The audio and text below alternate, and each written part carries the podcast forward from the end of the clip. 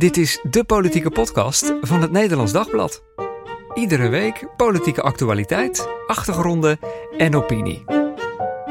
Welkom, ik ben Marien Korterink. We hebben een hoop te bespreken vandaag. Er is een nieuwe Kamervoorzitter gekomen. Er was een debat over de verkiezingsuitslag. De VVD werd beschuldigd van politiek vandalisme. De verkenner is informateur geworden. En een wisseling van de wacht bij de SP.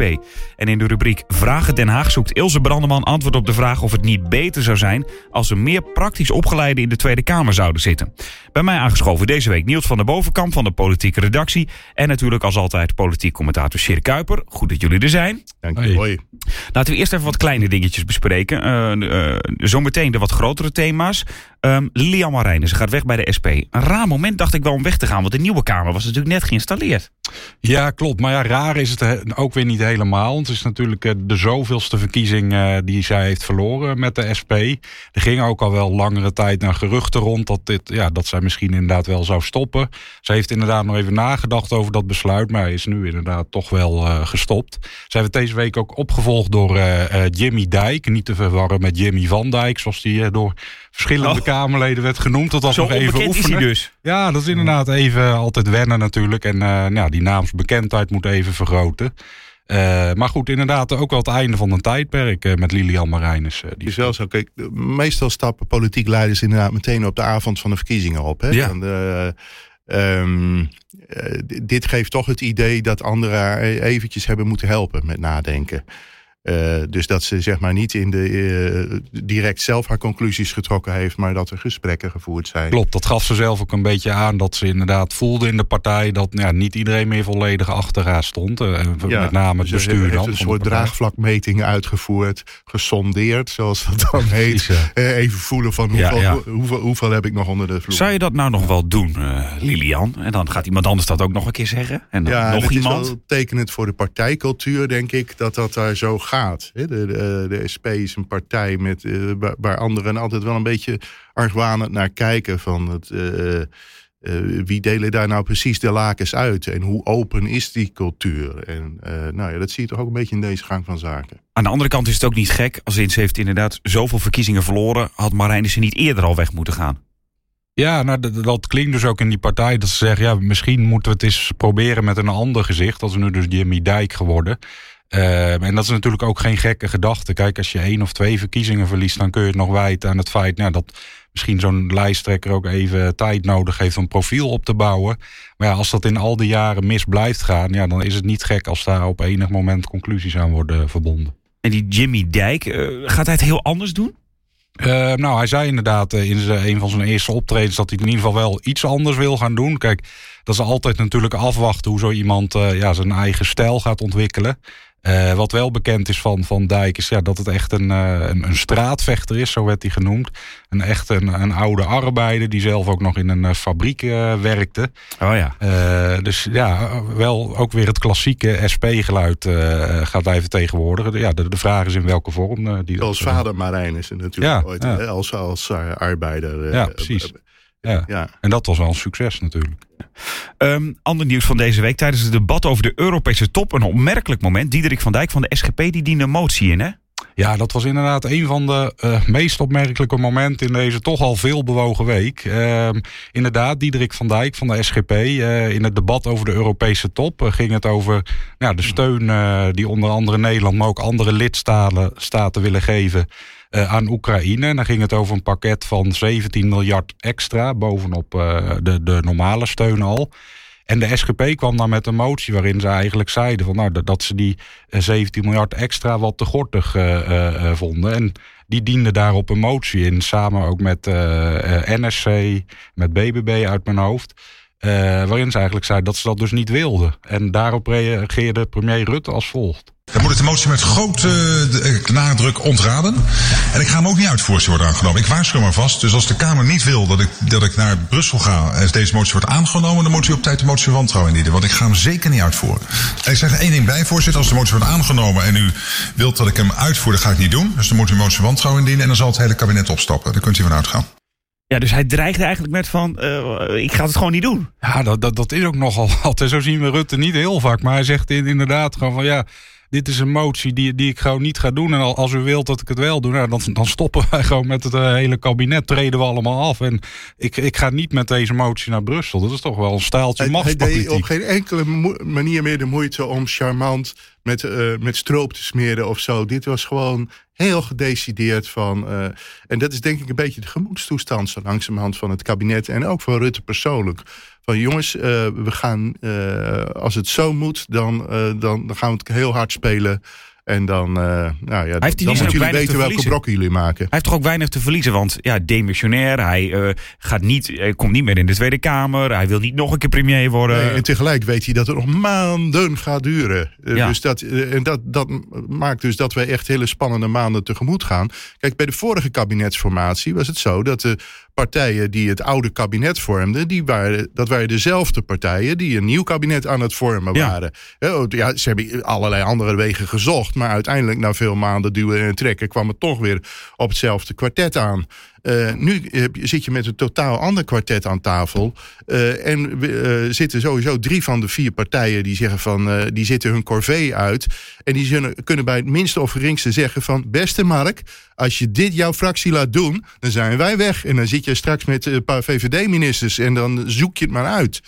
Uh, dat kan ja. heel hard gespeeld worden. Overigens, na, na, deze, na, na dit stijltje machtspolitiek van Rutte... toen keerde Van Dijk ook wel op zijn schreden terug. En die zei toen ook van, nou, ik tel mijn knopen. En die heeft die motie wel aangepast uiteindelijk. Dat maar dat is wel een, lastig. Uh, een oeps-moment. Ja, precies. Ja, ja. Het was ook wel leuk dat een Eerste Kamerlid... Hè, een voormalig Eerste Kamerlid... Ja. Uh, net gedebuteerd als Tweede Kamerlid... ineens te maken krijgt met van... oh, gaat dat hier zo? Ja, maar ergens toch ook wel bijzonder. Want hoe vaak gaat hij dit doen? Ja, gaat hij nou bij alles, als, als het hem niet zint, zeggen van nou, ik ga het gewoon niet doen? Nou, jij zei net, hij heeft niks te verliezen. Maar wat je natuurlijk hier wel ook bij moet indenken... is dat Rutte wordt genoemd voor een, een plaats als, na, uh, ja. als NAVO-topman. Mm -hmm. Dus kijk, dit heeft ook wel nog met zijn imago te maken. Als hij nou daar in Brussel aan zou komen met uh, de boodschap... Ja, dat Nederland niet meedoet met dat pakket... dan levert het natuurlijk wel grote imago-schade op ja. voor die uh, Het hele internationale aanzien van Nederland. Ik bedoel, we zijn ook deze week weer ontzettend met onszelf bezig... Terwijl tegelijk het voor de positie van Nederland heel belangrijk is, inderdaad, hoe, hoe we ons opstellen in Europa, in de, in de wereldverband. Uh, en ja, dat is uh, van nature de positie waar een premier veel meer bezig is, eigenlijk nog dan met binnenlandse politiek. De buitenlandse rol van een premier is enorm belangrijk.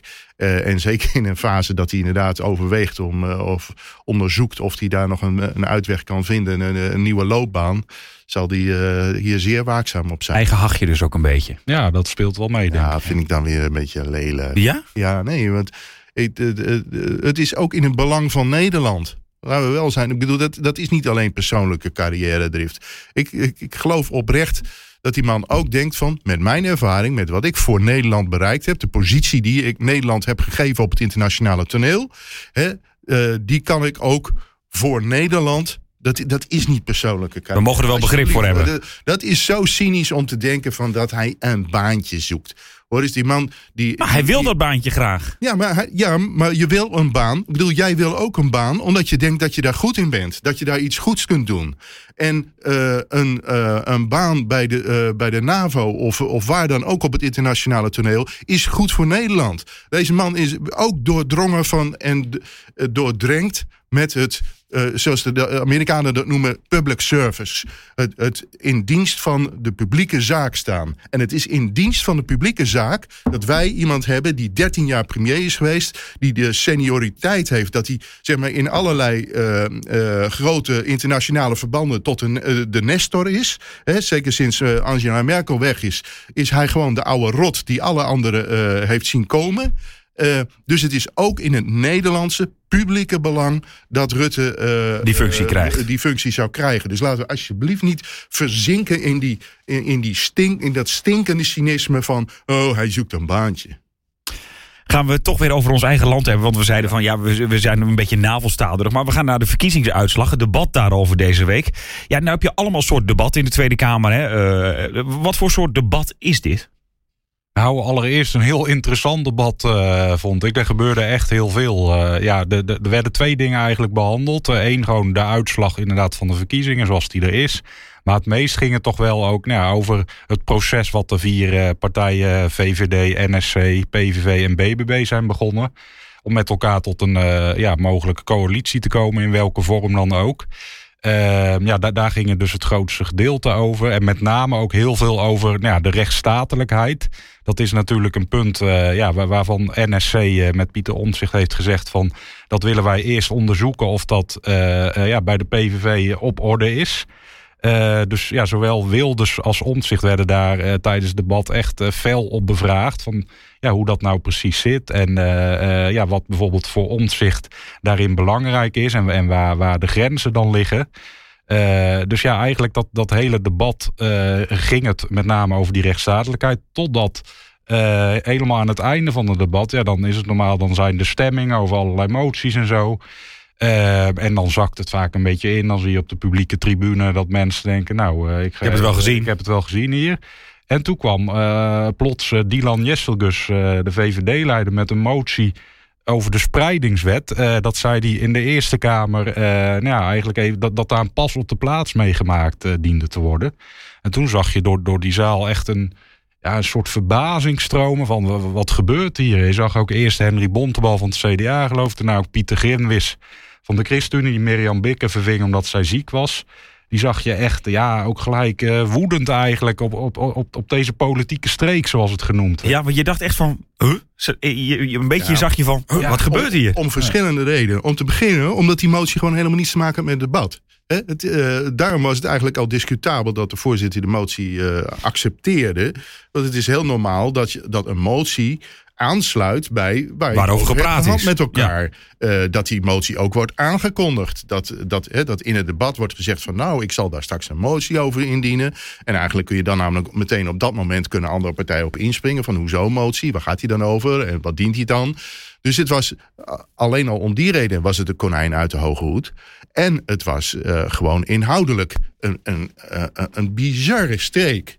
Want het was een poging om de nieuwe eh, verhoudingen in de Tweede Kamer, ehm, de nieuwe meerderheid die daar gevonden is, om die eigenlijk direct eh, de macht toe te kennen en doorslag te laten geven uh, in het totale wetgevingsproces. Ja. En daarom uh, ieder die ook maar enig benul heeft van de onderscheiden posities van kabinet, Eerste en Tweede Kamer, die denkt van wat zullen we nou krijgen? De Tweede Kamer, die via een oproep aan het kabinet aan de Eerste Kamer gaat vragen van willen jullie die wet die wij hebben goedgekeurd voor de verkiezingen, willen jullie daar vooral uh, niet mee doorgaan hoor? Stop ermee. Nou, dat is uh, zo ongehoord. Ja. Um, het, het, bijzondere hieraan is ook dat, dat ook dit, dit is geen voorbedachte strategie. Ik heb gisteren met collega Gerard uh, Beverdam ook even een rondje gemaakt in Den Haag langs wat fracties. En ook om dit een beetje te reconstrueren, hoe dit nu is gegaan. En het beeld wat daaruit naar voren komt, is dat dit uh, nou, eigenlijk dat dit gedurende het debat diende Joost Eerdmans van Ja 21 diende een motie in met een soortgelijke strekking over de spreidingswet. Toen is er bij de VVD iets gaan. Uh, nou ja, dat was een trigger voor de VVD. Die, Die kwamen op een idee. ja, wij, wij, moeten hier ook wat mee. We moeten de kaas niet van het brood laten eten. En dat uh, idee is gedurende dat uh, debat geboren. Ook, ook niet zeg maar, overziende wat voor consequenties dit zou hebben.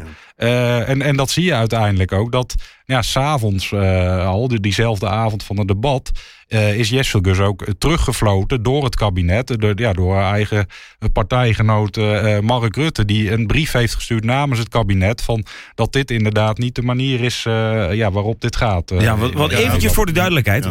Het, het, zij heeft allemaal functies. Daar ging het dan over. Hè? je hebt demissionair kabinet. hoe zat het nou precies? Even zodat iedereen het begrijpt. Want het is nogal ingewikkeld. Ja, iedereen heeft allemaal petten op. Hè? Inderdaad, misschien kan Sherik er zo nog iets meer over zeggen. Maar in de basis is het zo dat zij inderdaad... Nou, zij is partijleider van de VVD. Uh, tegelijkertijd is zij ook nog uh, uh, lid, minister van het demissionaire kabinet.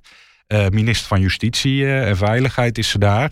En heeft dus inderdaad die dubbelrol. Dus zij zit en, en nog in, in het kabinet, maar tegelijk ook in de Kamer als leider van de VVD. Ja. En in, ja, in een demissionaire uh, uh, tijd en als uh, partijen bezig zijn om een nieuw kabinet te formeren, levert dat dus soms ja, hele bijzondere rollen op. Dat je eigenlijk dubbele petten op kunt hebben. Er is nog een derde pet. Ze is niet zomaar minister. Zij is minister van Justitie en Veiligheid. Het ministerie waar Erik van der Burg staatssecretaris is, die die spreidingswet heeft ingediend, die daar enorm aan moet trekken, die voortdurend bezig is om gemeenten te, de, te, ertoe te bewegen om alsjeblieft ruimte te maken voor de opvang van asielzoekers. En die dat eigenlijk pas echt van de grond kan krijgen als eindelijk die spreidingswet wordt aangenomen. Dus die man die is de wanhoop nabij, om nog maar te zwijgen over allerlei burgemeesters in het land. De burgemeester van Ten Is het ergste. Die was die avond gewoon in tranen uh, uh, toen hij toen dit zag gebeuren. Van, en nou, zo is de situatie. En dan gaat Jezus dus in haar nieuwe rol als partijleider van de VVD en als onderhandelaar voor een, een, nieuwe coalitie, gaat ze deze move maken. En je moet inderdaad twee dingen nog uit elkaar houden. De, de verhouding tussen de Tweede en de Eerste Kamer en tussen de Tweede Kamer en het kabinet. Over die Tweede en Eerste Kamer, daar heeft uh, Kees van der Staaij gisteren nog interessante dingen over gezegd in zijn Torbekke-lezing. Die benadrukte heel erg de gematigdheid. En die benadrukte ook dat de scheiding der machten en verantwoordelijkheden ook een zekere schokbestendigheid aan ons bestel geeft. Die zorgt ervoor dat niet een politieke omslag in, uh, uh, bij de verkiezingen direct uh, tot een soort, hij noemde dat flipperkastdemocratie, ja. direct tot een, een hele wilde wending leidt. Dat je ineens van links naar rechts gaat exact. en vice versa. En daarvoor heb je dus bijvoorbeeld die scheiding van die twee kamers. Daar komt bij dat die twee kamers ieder een verschillende verantwoordelijkheid hebben. Die Eerste Kamer die toetst alleen de kwaliteit en effectiviteit van de, van de, van de wet de Eerste Kamer, of de Tweede Kamer, die heeft zeg maar de politieke uh, beoordeling gedaan van is dit het beleid wat we willen. Nou, die uh, notabene in de uh, Eerste Kamer heeft BBB-fractie, die heeft erop aangedrongen dat de wet niet controversieel zou worden verklaard. En dus niet in de, uh, zeg maar, uh, in de wachtstand gezet zou hebben. Gewoon behandelen. Exact, daar was nog een meningsverschil toen over. Want SGP en PVV die wilden hem controversieel verklaren. Dus die wilden zeggen van uh, ho, stop even met die spreidingswet. BBB heeft gezegd van nee, we moeten gaan behandelen notabene die Eerste Kamer, die is nog maar zes maanden geleden gekozen. Hè? We hebben in 15 maart hebben we de, uh, de provinciale statenverkiezingen gehad. Eind, uh, eind, mei is de Eerste Kamer gekozen. Dus als je dan nu al tegen die Eerste Kamer gaat zeggen van ja, jullie mogen eigenlijk niet je verantwoordelijkheid nemen. Uh, want wij zijn anders gaan denken. Wij hebben een wet uh, een paar weken geleden goedgekeurd. Maar nu is de samenstelling veranderd en nu denken we er anders over. Dus je, je, je, je dendert gewoon over die, uh, ja, en over het, die zorgvuldigheid. Ook, dit allemaal inderdaad hoort, is, is het ook gewoon een onnavolgbare zet geweest. Waar, waarmee ze ook het, het voortbestaan van het demissionaire kabinet op het spel heeft gezet. Want exact. er gingen echt woensdagavond. Er was echt heel veel woede bij, bij ChristenUnie, CDA. Dat zijn partijen die wij wat beter volgen. Ik kreeg gelijk allerlei berichten uit die hoek van de, dat er echt heel veel uh, onvrede en woede was. En het, ja, het brisant is, vanmiddag is er weer een uh, ministerraad waar overigens Rutte zelf, als het goed is, niet bij is, omdat hij in het buitenland zit. Maar dus de sfeer ja. daar, ja, die, die zal echt om te snijden zijn. Uh, want dat is, en dan moet je dus nagaan, wie zit daar als vicepremier? Nou, ik denk Hugo de Jonge, toch? Ja, ja, ja. ja. Dat, nou, dat was en Hugo de Jonge, dat is dus degene die volgens mij woensdagavond direct Klopt. heeft uh, seintje heeft gegeven aan Rutte. Van Mark, als dit gaat gebeuren, ja, klopt. Dat hoorden wij inderdaad gisteren ook bij die rondgang. Dat, dat ja, zowel CDA, ChristenUnie als D66 eigenlijk op een gegeven moment de krachten hebben gebundeld. Alle drie waren ze echt zeer ontevreden over deze actie. En, ook en toen is Hugo de Jonge. Ook in de ministerraad is gewoon meeste stemmen tel. Ja, tel, zeker. Maar dus... Hugo de Jonge is toen inderdaad namens die drie partijen gaan sjouwen, zoals we dat noemden, in het kabinet. Ja. Uh, nou, om inderdaad snel die brief uh, te krijgen. En dat is dus uiteindelijk ook gebeurd. En dat is, ja, hoe je het ook went of keert, een, een grote politieke nederlaag voor Jessil Gus. Ja, kan je zeggen dat het in hun eigen partij is, ja, in je eigen gezicht geëxplodeerd, zeg je dan vaak. Hè? Ja, dat is eigenlijk ja. heel hard de bal. Uh, dat ja. is wel de uitdrukking die denk bij deze actie past. Ja. Want zij, ja, ze, ze loopt hier echt gezichtsverlies mee op. En het, het ding is ook, het is niet voor het eerst deze maanden dat ja, dat er iets misgaat uh, uh, bij VVD. De campagne was al, nou, ja, daar zijn dingen gebeurd die, uh, ja, die achteraf zijn geëvalueerd dat het niet altijd even goed is gegaan. Toen na de verkiezingen de, de formatie begon, of in ieder geval de gesprekken mm. daarover, hebben ze ook een inschattingsfout gemaakt door nou ja, te zeggen niet met de PVV te willen in een kabinet, hooguit tot te gedogen. Leefde ook heel veel gedoe op. En nu dit weer. Ja, je kunt wel zeggen dat de start van Jesper Gus als partijleider niet ja, zonder schrammetjes is. Ja, want je zegt nou van, ze heeft gezegd dat ze niet met de PVV in een kabinet wil. Ze willen hoe, hoe dan ook niet in een kabinet. Ja. Dat is iets wat haar zeer kwalijk wordt genomen, want dat is ook een hele wonderlijke situatie. Ik, hè, we hebben haar nu net genoemd als een van de formerende partijen. Maar het is eigenlijk heel raar, want ze, ze, ze hebben juist heel nadrukkelijk gezegd, wij gaan niet mee formeren. We willen wel vanuit ja. de Tweede Kamer een rechtskabinet mogelijk maken. Uh, maar dat is dus ook, ook heel wonderlijk van hoeveel invloed heb je dan op een mogelijk regeerakkoord. Je zegt sowieso, wij gaan daar straks geen ministers aan leveren. Dus ja, hoeveel, uh, uh, hoe serieus is je deelname aan die gesprekken met Plasterk eigenlijk? En ze heeft wel een coalitie met PvdA uh, GroenLinks uitgesloten. Uh, GroenLinks PvdA, we moeten dat nog leren, die goede. maar uh, waarmee ze, dat is ook tot onvrede van VVD'ers. Niet dat VVD'ers staan te springen om over links te gaan. Maar je moet juist altijd alle opties open houden. Er moet een tweede, een tweede weg zijn. Als je daarvan zegt van die weg is absoluut onmogelijk voor ons. We gaan niet over links. Dan heb je je uitgeleverd aan die andere weg aan de, de rechterweg. En dan, is, dan heb je eigenlijk al geen, geen onderhandelingsmogelijkheden meer om daar meer of minder invloed. Je hangt erbij. Je hebt gezegd, we doen niet serieus mee. We leveren geen ministers. Ja, wat doe je daar? Ze heeft totaal de machtspositie of de, de, de invloed van de VVD verspeeld. En waarom? Terwijl die partij notabene nog altijd de derde van Nederland is met 24. Ja, ja er is geen touw aan vast te knopen. Maar is dat e- echt op haar konto? Of zijn dat mensen in de partij die dan zo Nou, er wordt natuurlijk uh, nagedacht over strategie. En ze heeft er allerlei adviseurs. Maar uiteindelijk is zij natuurlijk degene ja, die uh, de knoop doorhakt. En, en inderdaad. En, ja. Nou, dat is, tot nu toe gaat dat niet uh, zonder slag of stoot. Zometeen meer over dat debat over de verkiezingsuitslag. Want ik wil ook nog even kijken naar de rol van Pieter Omtzigt onder andere daar. Eerst even naar Den Haag. Ilse Branderman die, uh, gaat in de rubriek op zoek naar een antwoord op de vraag... of er niet meer praktisch opgeleid in de Tweede Kamer zouden moeten zitten.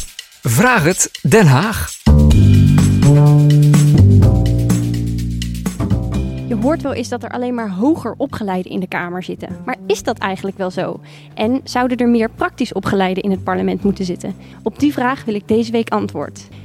We staan in het Statenpassage met een enorme kerstboom naast uh, ons. Mevrouw Lisa Westerveld van GroenLinks PvdA. Vindt u dat er meer praktisch geschoolde mensen in het parlement moeten zitten? Ja, idealiter wel. Want wij zijn natuurlijk volksvertegenwoordigers, dus je komt op voor iedereen. Maar dat begint wel bij onszelf. Dus zorgen dat we zelf op onze kandidatenlijsten praktisch gescholden hebben. Maar ook het woordgebruik. Er wordt zoveel onnodig moeilijke, ingewikkelde juridische woorden gebruikt.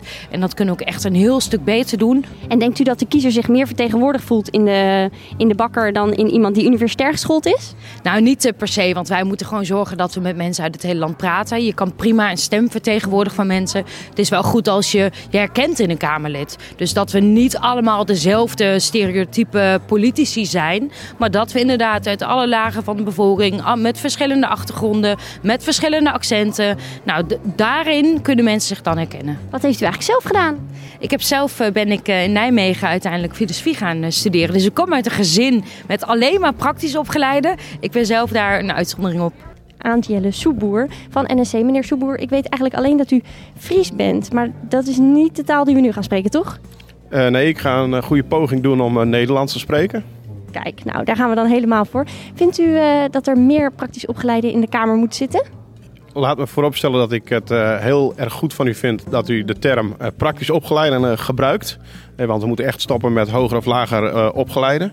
Dus praktisch opgeleiden uh, in de Kamer vind ik een heel goed idee. Want de volksvertegenwoordiger die kan ook zeker heel goed praktisch opgeleid zijn. En u weet, Kamerlid heeft drie functies. Volksvertegenwoordiger, wetgeven um, en ook controleren. Dus ik zou een goede mix voor willen stellen. En ik denk dat dat heel belangrijk is. En nu sprak ik net mevrouw Westerveld en die zei... nou, misschien is het zo dat hoger opgeleiden het moeilijker vinden om de taal dichtbij te brengen. Vindt u, herkent u dat beeld? Ik heb daar zelf weinig problemen mee, maar ik zie dat om mij heen wel uh, gebeuren. Denkt u dat uh, de kiezer thuis zich meer vertegenwoordigd voelt in een bakker of een stratenmaker dan in een hoger opgeleide? Um, nou, de mensen thuis die zijn natuurlijk ook uh, van allerlei plamage. Dus ik zou willen zeggen, ik heb liever dat we nu naar buiten gaan. Dat we de eerste 100 mensen die we tegenkomen ons land laten vertegenwoordigen. En dat we 100 professors uitzoeken die we ons land laten vertegenwoordigen. En bij deze vraag past het natuurlijk eigenlijk ook heel goed om Kamermedewerkers te vragen. Nou ja, dat heb ik net gedaan. Maar die gaven aan dat ze niet met de media mogen praten, helaas. Willem Boutkamp van de PVV, u uh, bent zelf ook praktisch opgeleid, hè? Ja, dat klopt. Wat heeft u gedaan? Ik heb, uh, zoals ze dat vroeger heette, de LTS gedaan, de Lagere Technische School, afdeling Metaal. En ehm, vindt u dat er meer praktisch opgeleiden in de Kamer zouden moeten zitten? Nou, ik vind dat de Kamer een goede afspiegeling moet zijn van de samenleving. En de afgelopen jaren zagen we natuurlijk heel veel hoogopgeleiden uit de Randstad. En het doet mij deugd dat eh, de regio meer vertegenwoordigd is. En ook eh, zeg maar de praktisch opgeleiden. En heeft u dan ook nog een oproep aan de praktisch gescholden die naar deze podcast luisteren? Nou, eh, oriënteer je vooral politiek en meld je aan bij een partij die je ligt. Blijf politiek aangehaakt, zegt meneer Boutkan. Dus of je nu bakker, stratenmaker of schilder bent, je kunt gewoon Kamerlid worden.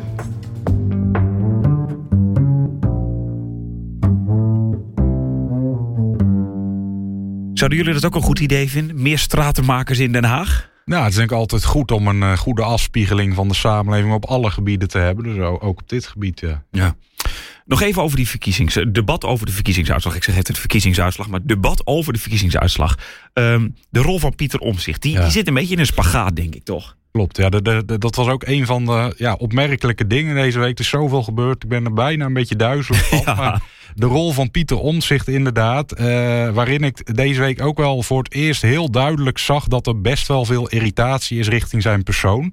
Eh, hij is natuurlijk degene die eh, campagne heeft gevoerd eh, nou, met, met als hoofdmotto de rechtsstatelijkheid. En nou, ook al wekenlang op dat aanbeeld hamert. En je hoort eigenlijk niks anders dan, dan dat. Heeft ook in de gesprekken met de PVV natuurlijk aangegeven dat hij dat een belangrijk punt vindt.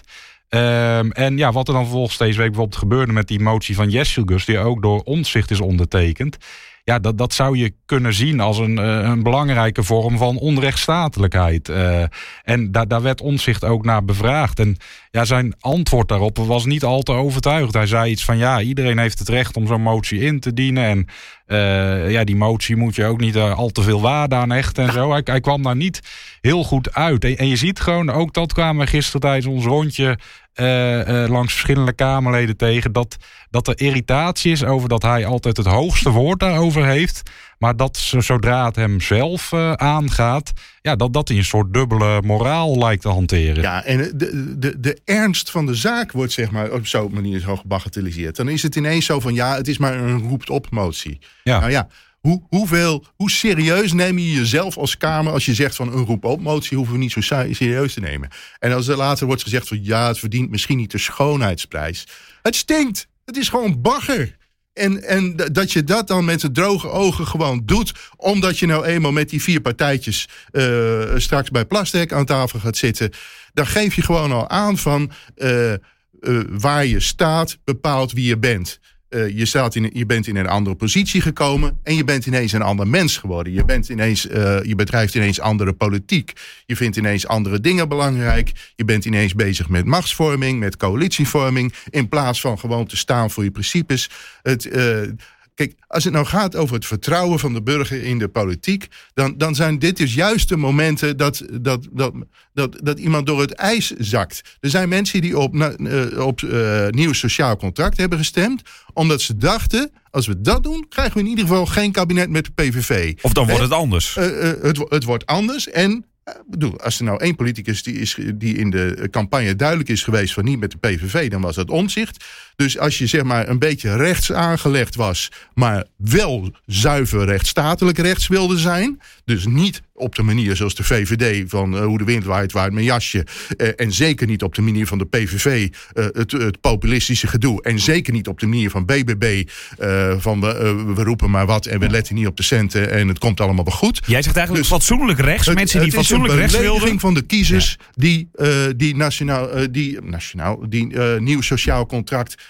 die 20 zetels hebben gegeven. En dus is het, draagt dit bij aan het, verder bij aan het niet vertrouwen van de burger. Nou, ik, ik vind het wel heel vroeg voor, voor dat soort conclusies. Maar ik denk wel dat dat, nou, mocht hij inderdaad ook in een coalitie komen, dat, dat eh, mensen ook eh, die andere kant van ons zich gaan zien. En ook gaan zien dat hij ook niet altijd alles waar kan maken van wat hij anderen, nou ja, waar, waar hij anderen soms de maat neemt.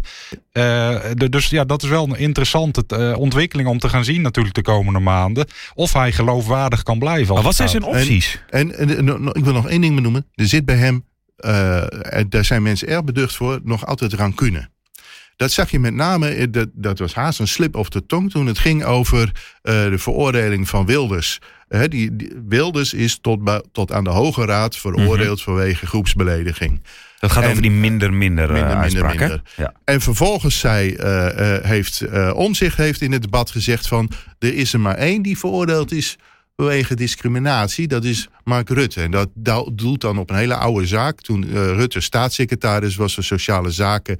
Nou, daar heeft ooit een bestuursrechter die heeft een uitspraak gedaan. Maar dat, dat ging niet over Rutte persoonlijk. Het ging niet over, het ging niet, over uh, zelfs over zijn beleid. Dus dat was. Maar dan proef je van. Hij heeft een, een rekening te vereffenen met Mark Rutte. Hij, hij, hij zegt iets wat, wat controleerbaar niet juist is maar waar iets van rancune in zit, uh, waar, uh, waaruit spreekt van ja, eigenlijk uh, Mark Rutte of Geert Wilders, het is lood om over oud, oud ijzer. Al, ja. en dat is een terechte analyse, denk ik. En, en wat, ook, wat me ook opviel, is dat hij af en toe ook doorslaat in zijn, zeg maar, met zijn rechtsstatelijkheid. Zo, dat kwam gisteren tijdens het debat over de nieuwe voorzitter, kwam dat op een moment heel duidelijk naar voren. Toen na de eerste stemronde waren de stemmen geteld, er was nog geen Oh, meerderheid. Ja. En toen stelde Omtzigt, eh, plomp verloren opeens voor van... eh, aan de tijdelijke voorzitter Roelien Kalminga... van ja, ik vind het eigenlijk beter als we eh, even voor dit moment... een nieuwe voorzitter eh, aanstellen. Omdat om alles... stemmen spontaan op haar Precies, waren uitgebracht. inderdaad, ja. En Maar- je zag ook... deed alsof zij op dat moment dus ineens kandidaat was. En dus Precies. moest terugtrekken als. Ja, als, maar je zag echt bij andere partijen ook toen weer die irritatie van... ja, je, je kunt ook doorslaan hier. Hij kreeg ook van geen één partij uit mijn hoofd steun daarvoor, voor dat verzoek. Dat was ook weer zo'n moment waarop je dacht van... ja, je, je kunt dit ook door... eh, Is een mooi ja, bruggetje trouwens naar de verkiezing van de voorzitter. Ja, Ja, ik wil nog één ding over Pieter Omtzigt. En ja. eh, in die formatie, eh, wat, zijn zijn, zijn opties eigenlijk? Want jij zegt inderdaad van die deur. VVD heeft bijvoorbeeld de deur al heel erg naar GroenLinks, eh, PvdA, eh, dichtgegooid. Eh, en Pieter Omtzigt, eh, eh, VVD heeft ook al gezegd, ja, wij willen het liefst gedogen. Wat hij misschien ook wel had gewild. Zit hij niet ook in een lastig pakket? dat hij echt baalt van waar Ja, hij in, in is nou, ik, gekomen? ik denk dat hij inderdaad in een lastig pakket zit. En, en dat, dat- dat- hij heeft natuurlijk meerdere opties. Hij kan en eindeloos blijven traineren. En ja, net zo lang blijven zoeken naar onrechtstatelijkheden. Ja, totdat hij een ons weegt, eh, bij wijze van spreken. Maar denk je dat hij daarop uit is? Dat hij denkt, ik ga gewoon net zo lang Ja, dat, zoeken tot ik dat vind? Vind ik heel lastig te zeggen op dit moment. Ook omdat daar gewoon nog ja, heel weinig over naar buiten komt. Eh, maar goed, er- bestaat ook nog steeds een optie. Ze- Er is ook gisteren afgekondigd dat, eh, ja, dat er nu echt even een radiostilte komt. Dus dat de partijen echt eh, ja, weer, weer met elkaar gaan praten. en ook dus inhoudelijk over die drie punten ja, die ze hebben aangekondigd. Over de rechtsstatelijkheid, maar ook inhoudelijke thema's. Ehm, en ja, eh, misschien vinden ze elkaar daar wel. Dat is ook zeker niet uit te sluiten. Maar het, het klopt, de, de positie van Omtzigt is in ieder geval een sleutelrol. En eh, ja, da- daar moet hij wel een weg in zien te vinden. Maar kijk, laat ik vooropstellen, sinds deze week weet ik niet meer hoe serieus ik moet, dingen, eh, moet nemen die omzicht voor de verkiezing heeft gezegd. Dat is, de, dat is echt een, een persoonlijke teleurstelling. Maar hij eh, is in de campagne, heeft hij ook steeds aangestuurd, op, eh, of, of aangestuurd, heeft gezegd van we moeten naar een kabinet met meer afstand tot de Tweede Kamer, mogelijk een minderheidskabinet of mogelijk een buitenparlementair kabinet. Nou ja, als, als er ooit een situatie is geweest waarin dat misschien inderdaad wel de enige optie is, dan is dat nu. Dus als dat inderdaad serieus zijn, eh, eh, zijn doel is. Dus niet zelf ministers leveren, niet zelf met huid en haar je uitleveren aan een coalitie, maar inderdaad zuiver een kabinet vormen met afstand tot de Tweede Kamer, eh, met min of meer ja, politiek ontkleurde bewindspersonen, dan heeft hij, de, dan heeft hij daar meer dan ooit de kans voor. Alleen, ja, eh, als je ziet hoe die deze week zich eh, dan toch in, eh, in, in machtspolitiek verliest, dan weet ik niet of dat, of dat nog stand houdt.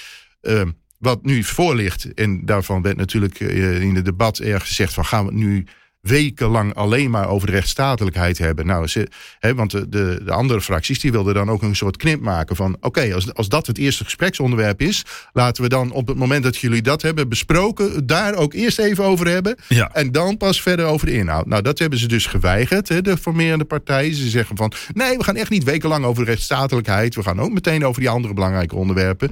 Maar ik ben erg benieuwd hoe ze dat doen. Kijk, BBB Die, eh, die, eh, eh, dat heb je gezien aan eh, wat Caroline van der Plas ook namens de fracties min of meer op tafel legde. Die geloven in de Flevolander optie. We hebben eerder dit jaar in Flevoland is een coalitie gevormd. een, waar notabene SGP, maar ook de ChristenUnie samen met PVV gingen. En daar is van tevoren een soort clausule opgesteld van hier houden we ons aan.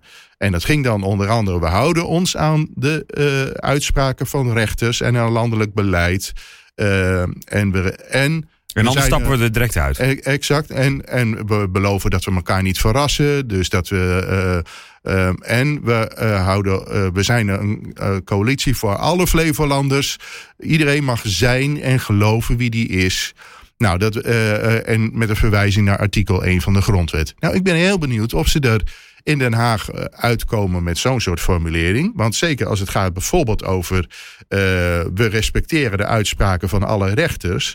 dan vraag je van Wilders eigenlijk om nu toch eindelijk te erkennen... dat de Hoge Raad hem terecht veroordeeld heeft wegens eh, groepsbelediging. Dus als je dat zo be- bekijkt, hè, eh, als je, ja. eh, de- de- in, in, die PVV'er in Flevoland die kon dat nog wel tekenen. Van oké, ik hou me aan de rechtspraak. Maar, PV, maar, maar, Geert Wilders is de man die de rechtspraak corrupt heeft verklaard. PVV is de partij die heeft gezegd van D66, eh, eh, D66-rechters en de uitspraken van de rechters in Nederland zijn eigenlijk het programma van de D66. Dus Maar dan kan het toch gewoon niet? Het is dus heel spannend of daar eh, inderdaad een, een, eh, een clausule te vinden is waarop die partijen elkaar vinden. En kennelijk hebben die gesprekken van de afgelopen weken daar nog geen schijn van opgeleverd. En dan moet hij ook nog excuses maken misschien voor alles wat hij ooit gezegd heeft? Ja, nou, dat, ook weer zoiets. Hè? Er wordt Rutte tot in eeuwigheid nagedragen dat zijn geheugen hem wel eens in de steek laat. Eh, Wilders die verklaarde deze week in feite gewoon dat alles wat hij ooit gezegd heeft, daar hebben we het niet meer over. We kijken vooruit. En eh, excuses, ik mot helemaal niks. En, eh, en ook van ja, dat was in een andere rol. We zullen het zo nog hebben over, ook over Martin Bosma. Die doet ook alsof, alsof je van rol verwisselt. Dan wissel je van identiteit. En dan ben je een ander mens. En dan hoef je het niet meer te hebben over wat je in je vorige rol gedaan en gezegd hebt. Nou, zo gaat Wilders nu om eigenlijk van ik heb een nieuwe positie. Eh, ik stond langs de kant en dan, dan, dan doe je anders dan wanneer je in het centrum Ja, het is ook, maar het is ook de enige manier waarop hij dit kan doen, toch? Dat, ja, dat, ik, ik zie weinig andere opties. Ja, Eh, je, je doet een ander pak aan, je Ja. doet een ander jasje aan, je zet een ander gezicht op en je neemt een andere naam aan. Als hij dat niet had gedaan, bedoel jij, dan had hij überhaupt nooit meegedaan nee, natuurlijk. precies, ja. Ja. Eh, deze week inderdaad, al even genoemd, de verkiezing eh, van de Kamervoorzitter. Hoe belangrijk is het eigenlijk? Een Kamervoorzitter? Nou, alleen al vanwege de symboliek die ervan uitgaat, is het wel e- echt een, een belangrijke functie. En eh, zeker ook omdat het nu dus voor het eerst eh, een PVV'er is geworden, Martin Bosma. Ja, dat, dat zegt wel echt heel erg veel over de, de veranderende verhoudingen in Den Haag. Dat, kijk, tuurlijk, na de verkiezingen weet je dat die eh, verhoudingen anders liggen. Maar deze week kwam dat ook wel voor het eerst echt heel duidelijk naar voren. Bijvoorbeeld inderdaad met die verkiezing van Martin Bosma, die bij twee eerdere pogingen eigenlijk nauwelijks kans maakt. Die kwam niet eens in de buurt van de meerderheid. Ehm, de- dus ja, die, die verhoudingen van toen, die, die zijn echt radicaal veranderd. En Ja. je ziet nu gewoon dat, dat hij nou, inderdaad door heel veel mensen eh, eh, geschikt eh, wordt geacht als voorzitter. Terwijl hij niet onomstreden is natuurlijk. 75 nog stemmen, even voor de duidelijkheid. Over, hoe belangrijk die is. Ja. Eh, kijk, er is een heel wezenlijk onderscheid tussen een, eh, een ondervoorzitter... die technisch soms eh, vergaderingen voorzit... en de officiële Kamervoorzitter. Kijk, we, eh, heel veel mensen kennen hem in de rol inderdaad van dat hij debatten voorzit... Eh, alleen een Kamervoorzitter is veel meer dan de technisch voorzitter van, eh, van een deel van de debatten. Eh, dat kon mevrouw eh Kamminga ook uitstekend hebben de afgelopen Zeker, dagen ja. gezien. Van de VVD, ja, die Maar was er werd ook terecht Ja. in het debat dus gezegd van beste Martin. In het verleden kon je inderdaad, dan was je een dagje, was je, eh, had je dienst als Kamervoorzitter. En s'avonds dan was jij gewoon weer Martin Bosma, de PVV'er. En dan kon je weer twitteren wat je wilde. En dan eh, kon je weer helemaal je, je, je, je eigen kleuren aannemen en dergelijke. Maar Kamervoorzitter, eh, dat ben je straks 24-7. 24/7. Dus je, het- wat- vond ik een hele leuke suggestie van die VVD. Van, dat, dan moet je eigenlijk je Twitter-account deleten. Want dan, dan kun je gewoon niet meer de PVV Ja, eruit en, halen. en dan moet je bijvoorbeeld ook namens de Tweede Kamer ja, vertegenwoordiger zijn bij, op, ik noem maar wat, een Katie Kotti feest. Exact. Wat, En- iemand van Denk hem even voorlegde.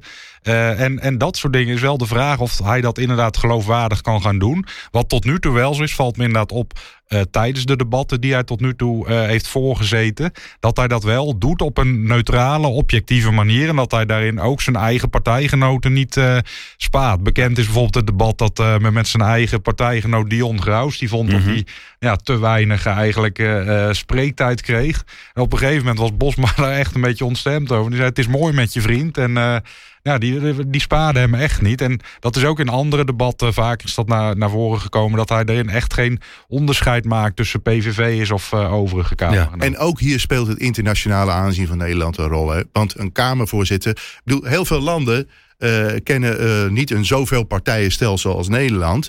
Dus daar is de, de voorzitter van het huis... ja, is gewoon ook een, een van de, de gezichten van de staats... Uh, en uh, zo, wordt er dus vanuit het buitenland naar een Kamervoorzitter. Je hebt koning, president bij wijze van spreken en zo iemand. Ja, en, ja. Uh, en ja, dat dat nu iemand is. En nogmaals, de PVV wil niet weten wat ze allemaal in het verleden gezegd hebben. Maar gelukkig zijn er mensen met een beter geheugen. Dus als je dan eventjes doorneemt wat, wat deze Kamervoorzitter in het verleden als Kamervoorzitter allemaal gezegd en gedaan heeft.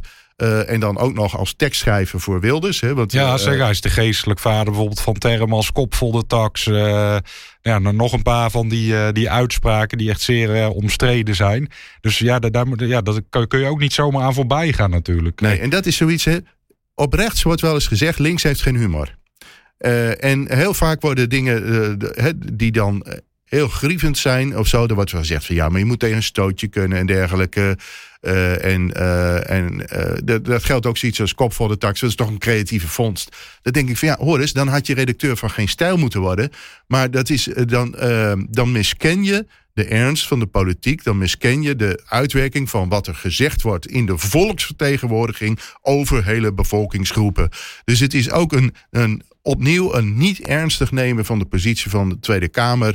Uh, als je grapjes wil maken, ga dan cabaret maken. Maar ga dan. Uh, maar en, maar een, grapje... een van de eerste dingen was ook weer van we moeten wel uh, we moeten het leuk hebben met elkaar. Ja, dat is zo. Maar leuk hebben met elkaar is nog weer iets anders dan uh, dan, dan nodeloos grievend spreken over hele. Maar wat vind, jij dan, wat vind jij dan van een grapje als uh, dat hij volgens mij net nadat hij begonnen was zei van links krijgt minder spreektijd? Dat soort grapjes vind jij wel kunnen? Die, daarvan zei hij meteen van een geintje, weet ja, je wel. Ja. En dan kun je zeggen van nou het is een leuk geintje of het is geen leuk geintje. Maar als je het nou ook weer hebt over de partijdigheid. Hè, er werd gezegd van je zult je partijdigheid meteen uh, of je, je er was trouwens ook, even, dat moet ik benoemen. Hij heeft met heel veel nadruk gezegd: Ik ben van geen enkele partij lid.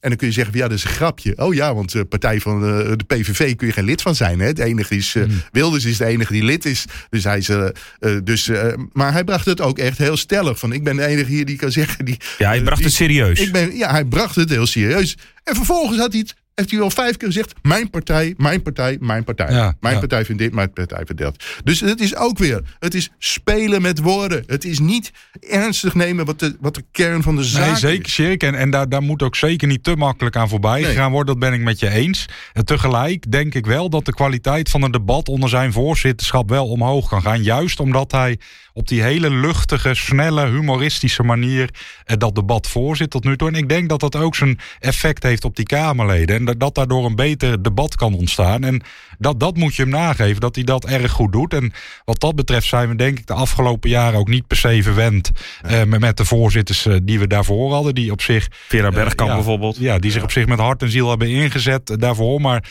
qua debatleiding niet altijd even goed uit de verf kwamen. En... ook wel weer mooi dat hij dus over Bergkamp zei. Dat hij zowel zei van ja, dat de, de manier waarop de, de hele zaak rond Ariep. Dat, dat, dat hij dat vreselijk had gevonden. Maar ook dat Bergkamp onrecht was aangedaan door de, eigenlijk de beschuldiging ja. aan haar adres. Alsof het haar persoonlijke uh, optreden richting ja. Ariep was geweest. En hij eindigde zijn eerste vergadering natuurlijk met een gedicht van Gerard Reven. Dus ja, daar, daar doe je natuurlijk ook wel weer een hoop goede dingen mee. Dat zal de SGP mooi gevonden hebben. Ja. ja. Ga ik zo mee afsluiten, want ik vond het een mooi gedicht uh, nou, van Gerard ja. Reven. Jij vindt het niet mooi? Nou, het is, uh, het is maar net. Juist zo'n gedicht. Maar, uh, we gaan, nee, ja, vertel. We nee, gaan vertel. niet aan de exegese van het gedicht doen.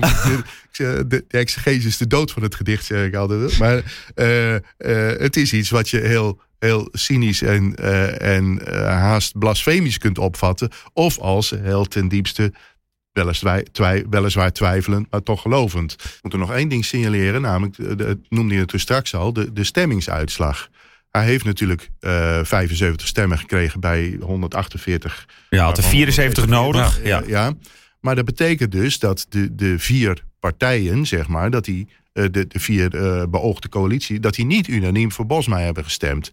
Uh, zeker niet als je ervan uit mag gaan dat ook SGP, Ja21 en Forum wel voor hem hebben gestemd. Dat betekent dat toch zeker een aantal VVD'ers en NSC'ers uh, niet voor hem hebben gestemd. En dan is het nog de vraag of ze dan voor um, Tom van der Lee. Tom van der Lee hebben gestemd. Of dat zij diegene waren die die heel wonderlijk ongeldige stemmen. Ja, ik dacht ook. Op mevrouw Kamp. Ja, wat, wat, wat hier trouwens ook nog over gezegd moet worden, bedenk me nu, dat uh, uh, iemand die niet aanwezig was gisteren was Erik van den Burg, uh, die nu tegenwoordig ook Kamerlid is voor de VVD, ook nog demissionair staatssecretaris voor asiel. En dat is toch ook wel heel opmerkelijk naar wat er dus afgelopen ja. week is gebeurd. Maar de man dat was hij... gewoon aan het werk waarschijnlijk. Ik bedoel, nou, als, ik, ik, sla, ik denk niet dat hij uitsluit is dat hij voor even liever niet uh, nou ja, in die hij Kamer komt. Niet gezien worden hier. Nee, want het is ja. natuurlijk voor hem ook een soort vernedering uh, ja. Geweest. Als je nou over gezien worden hebt, bij dit soort gelegenheden worden historische foto's gemaakt. Dat vond ik heel mooi. Ik zag een, een mooie foto van David van Dam. Uh, waar, waar, je het, het nieuwe uh, combootje, uh, het kwartetje, zo bij elkaar ziet.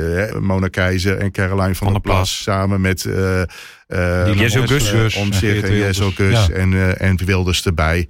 Dit zijn de beelden die, die, die later gaan laten zien van... oh ja, dit is een, een bondje in wording. We blijven het volgen de komende week. Ik sluit af met het gedicht, hè, dat had ik nog beloofd. Van Gerard Reven. Volgens mij afgelopen donderdag, 100 jaar geleden, uh, dat heeft het geboren. Uh, klopt, ja. ja, dat klopt. En misschien kunnen wij die traditie ook voortzetten in deze podcast. Dat we elke week een, gedicht, week hebben. Een gedicht nou, wie weet. Komt-ie. Eigenlijk geloof ik niets. En twijfel ik aan alles. Zelfs aan u.